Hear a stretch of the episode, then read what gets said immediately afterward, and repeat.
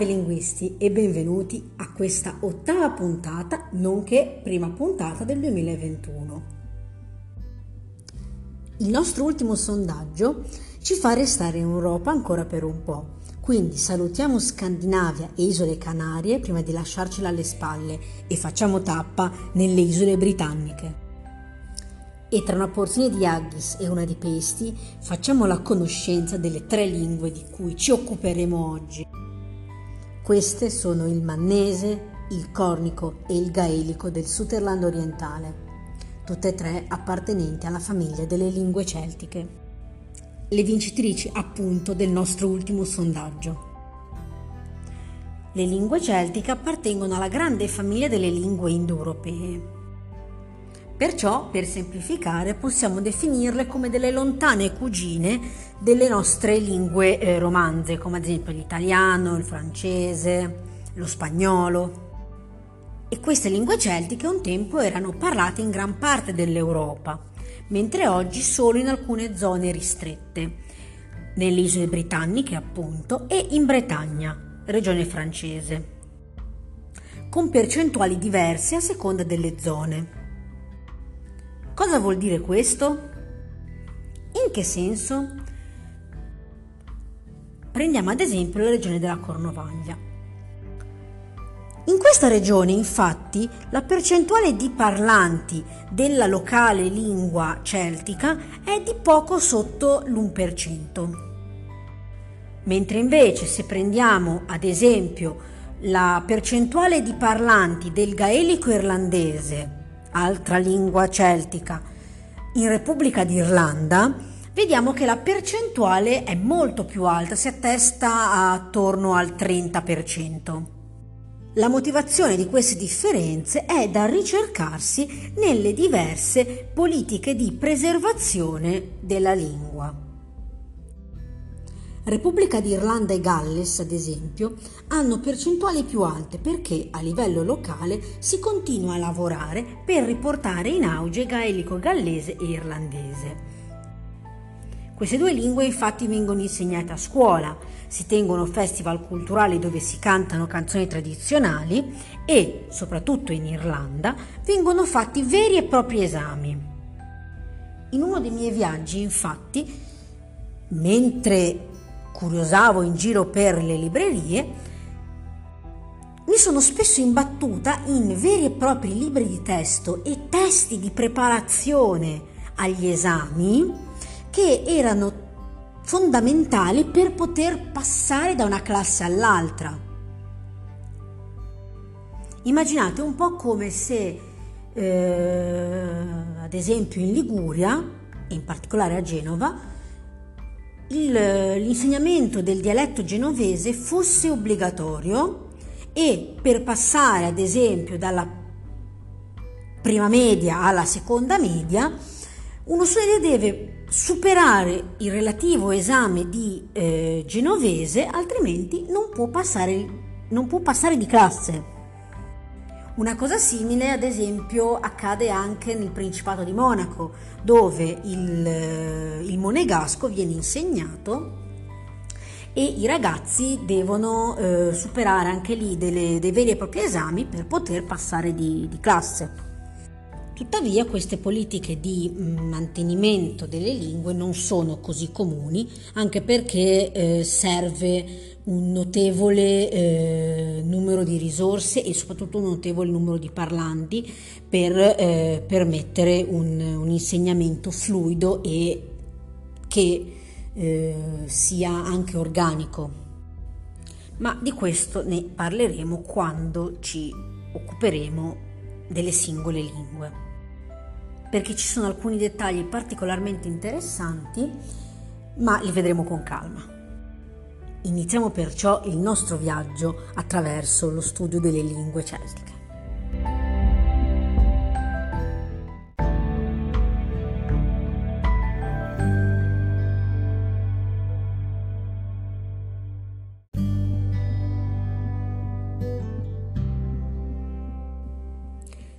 E quindi iniziamo con la prima parte di questa nostra puntata.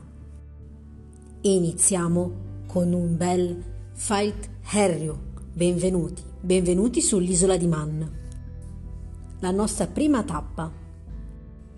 Un territorio di poco meno di 600 km quadrati situato nel mare d'Irlanda, tra l'Irlanda e la Gran Bretagna. Ed è proprio quest'ultima a esercitare la propria giurisdizione sull'isola essendo infatti l'isola una dipendenza della corona britannica. Il mannese, una delle due lingue ufficiali insieme all'inglese, non è una lingua facile da imparare. È strettamente imparentata con l'irlandese parlato in Ulster e con il gaelico scozzese di Galloway ed è stata portata sull'isola di Man da i primi che si sono insediati in questa zona intorno al eh, V secolo a.C. Ma è solo a partire dal XIII-XIV secolo che il mannese ha cominciato a distinguersi come lingua a sé stante. Questo dopo la eh, fine del eh, regno eh, norvegese di Man e prima del lungo periodo di controllo inglese Ancora oggi infatti è facile riuscire a eh, identificare delle similitudini tra alcune parole in mannese e alcune parole appartenenti all'antico norvegese. Basti pensare ad esempio a Timval. Timval è il nome del Parlamento bicamerale dell'isola di Man. Questo termine ha delle radici con appunto l'antico norvegese. Difatti, una parola simile in antico norvegese ha più o meno lo stesso significato, ovvero punto di incontro dell'assemblea. Questa parola è Tingvor. Una parola simile si può trovare anche in eh, lingua islandese, in quanto il, l'attuale, moderno Parlamento islandese ha un nome simile, Tingvelir. Questo ci fa capire come il dominio norvegese abbia comunque lasciato il proprio segno. Fino al 1765 il mannese era parlato da quasi la totalità della popolazione dell'isola. Tuttavia, quando il duca di Atholl vendette l'isola alla corona britannica, il numero di parlanti cominciò a scendere vertig- vertiginosamente a causa del collasso dell'economia dell'isola e ovviamente alle migrazioni in larga scala. Il declino della lingua venne ulteriormente accelerato dall'immigrazione proveniente dall'Inghilterra durante il XVIII, eh, tra il XVIII e il XIX secolo e soprattutto dal gran numero di turisti eh, parlanti inglesi che cominciarono a visitare l'isola dal 1830 in poi. Benché nel 1960 si attesti la presenza di due soli parlanti nativi di mannese, è abbastanza sicuro che alcuni altri parlanti eh, fossero eh, presenti sull'isola almeno fino al 1980. Tuttavia, gli sforzi per mantenere la lingua sono stati fatti fin dal XIX secolo all'inizio con lo scopo di eh, preservare la lingua e pubblicare eh, una certa letteratura, ma successivamente le persone vennero incoraggiate a imparare e a parlare la lingua stessa. Successivamente al censimento del 2011, 1800 persone eh, hanno dichiarato di essere in grado di parlare, leggere o scrivere eh, in mannese ma attualmente il numero effettivo di parlanti fluenti si attesta sulle poche centinaia, incluso un piccolo gruppo di bambini che sono cresciuti in famiglie che parlavano o comunque parlano il mannese. Questo perché eh, nel 1800 1985 il Parlamento dell'isola ha fatto passare una risoluzione che dà alla lingua stessa una, eh, un riconoscimento ufficiale e a partire dal 1992 la lingua è stata inserita nei curriculum scolastici dove viene insegnata e non solo ai bambini ma anche agli adulti. Infatti dal 2001 sono stati costituiti numerosi gruppi di gioco e anche una scuola elementare dove si insegna e si parla solo in mannese. Esistono anche cori che cantano canzoni in lingua mannese e persone che scrivono e eh, creano storie, canzoni, anche programmi radio e materiali per l'insegnamento e la diffusione della lingua e della cultura mannese. Di particolare interesse tra le risorse online è il sito del Manx Language Network, dove oltre a un gran numero di video è possibile anche trovare delle lezioni online, testi in lingua, interviste video e perfino una traduzione della Bibbia in lingua mannese oltre che a podcast, dizionari e soprattutto anche un interessantissimo corso online basato sul metodo glossica. Particolarmente interessante è la Thousand Words in Manx Challenge, una challenge, una sfida in cui le persone sono spronate a imparare mille parole in lingua mannese, sfida che ho intenzione di accettare. Quindi vi consiglio di consultare il sito, che tra l'altro è anche molto ben fatto, prima di rivolgere il mio più caloroso Guramayu, il mio più caloroso grazie e passiamo quindi alla prossima parte dell'episodio.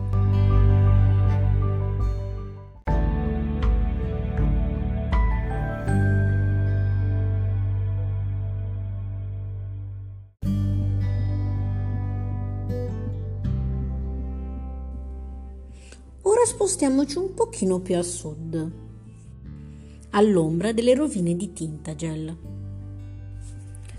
Chi conosce bene il ciclo arturiano non può non riconoscere questo nome. Ci troviamo infatti sulla costa della Cornovaglia, nei luoghi protagonisti del ciclo arturiano. Ed è proprio qui che ci fermeremo per la nostra seconda tappa di questo piccolo viaggio perché è qui che si parla il cornico. Si tratta di una lingua celtica che fa parte del ramo eh, brittonico delle, della famiglia delle lingue celtiche insulari insieme al gaelico e al bretone. Fino al XVIII secolo veniva parlata come eh, lingua eh, comune in Cornovaglia e alcune persone hanno continuato a parlarla fino al XIX secolo, quando venne dichiarata estinta nel 1914 a seguito della morte dell'ultimo parlante conosciuto, John Mann. Tuttavia, a partire dal XX secolo sono stati molteplici tentativi di eh, riportare in vita questa lingua in particolare da parte di Henry Jenner, il cui lavoro venne portato poi avanti da Robert Morton Nance, il quale, basandosi sugli appunti di Jenner, ricostruì una versione di cornico che lui chiamò Unified Cornish, cornico unificato, basata sui testi teatrali medievali che Jenner stesso aveva studiato e cercato di tradurre. Questi studi diedero vita nel 1929 a un libro chiamato Cornish for All, il cornico per tutti. Ma fu solo a partire dal 1967 che venne istituita la Cornish Language Board con lo scopo di promuovere lo studio e l'apprendimento della lingua. Per tutti gli anni Ottanta un numero sempre crescente di persone si interessò al cornico. Ma insieme a questo interesse crebbero anche gli studi e gli studi notarono delle discrepanze e delle inaccuratezze all'interno di questo Unified Cornish e nel 1984 il libro del professor Glenville Price, eh, The Language of Britain, presentò numerose critiche all'Unified Cornish. Critiche portate avanti anche da numerosi studiosi di lingue celtiche e da numerosi linguisti. Il che spinse eh, il Cornish Language Board a trovare un'alternativa. Ed è stata la versione di, del dottor Ken George, chiamata Common Cornish, ad avere la meglio su tutte le altre alternative possibili e papabili. Ad oggi il Common Cornish è una versione rivista dell'Unified Cornish ad opera di Nicholas Williams sono le più comuni, benché anche le altre versioni presenti nel panorama del cornico siano particolarmente popolari. Le differenze tra le varie versioni non sono tali, tuttavia, da impedire ai parlanti di comunicare tra di loro. Ad oggi si stima che siano circa 3.000 i parlanti di cornico, 2.000 dei quali dichiarano di essere particolarmente fluenti. Alcune famiglie crescono i figli parlando cornico, e sono molto comuni anche i nomi propri per bambini, animali, case e perfino per barche. Le persone scrivono e eh, cantano canzoni in cornico e la lingua è insegnata in alcune scuole e soprattutto all'Università di Exeter. La BBC Radio Cornwall ha, eh, tiene regolarmente programmi in lingua cornica, soprattutto eh, programmi eh, di notizie, ma anche programmi culturali.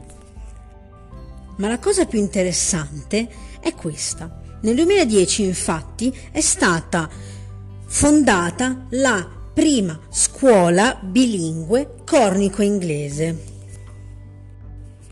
Il gruppo si incontra durante il sabato al Cornwall College a Camborne e a frequentare i corsi sono principalmente bambini tra i 2 e i 5 anni, insieme ai loro genitori.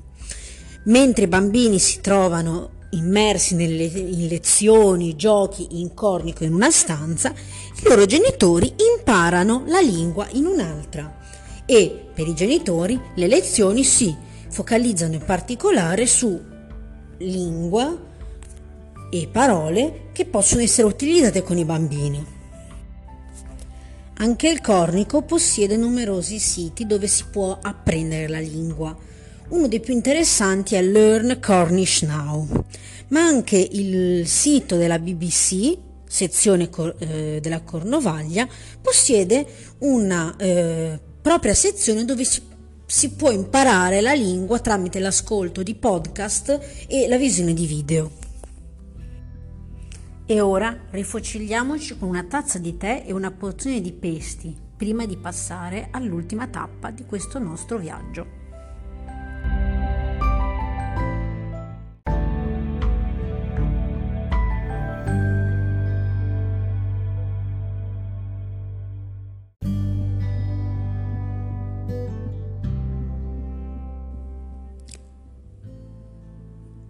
Gaelico del Sutherland orientale è un dialetto ormai estintosi del gaelico scozzese, parlato soprattutto nei villaggi di pescatori sulla costa orientale del Sutherland, soprattutto nei villaggi di Brora, Golspi e Embo. Appartenente alla famiglia delle lingue celtiche insulari, è diventato particolarmente famoso nel campo della morte delle lingue grazie alla ricerca di Nancy Dorian, che eh, iniziata nel 1963 portò alla pubblicazione nel 1981 del libro Language Death, The Life Cycle of a Scottish Gaelic Dialect. Studio che venne definito da Wolfgang Dressler come la prima grande monografia sulla morte delle lingue. Purtroppo, fino al 1991, il numero dei parlanti è costantemente sceso. Una delle ultime due parlanti native, Wilma Ross di Embo, è morta nel 2017, mentre sua sorella Jessie è morta un anno fa, nel febbraio del 2020, rendendo questo dialetto di fatto estinto. Purtroppo non possiamo fare molto Possiamo solamente continuare a parlare di queste lingue, di questi dialetti, nella speranza che la loro memoria non vada persa. Perché ricordiamoci che ogni volta che muore una lingua muore anche un pezzo della cultura dell'umanità. Quindi continuiamo a studiare, continuiamo a informarci e cerchiamo di mantenere vive il più possibile queste lingue.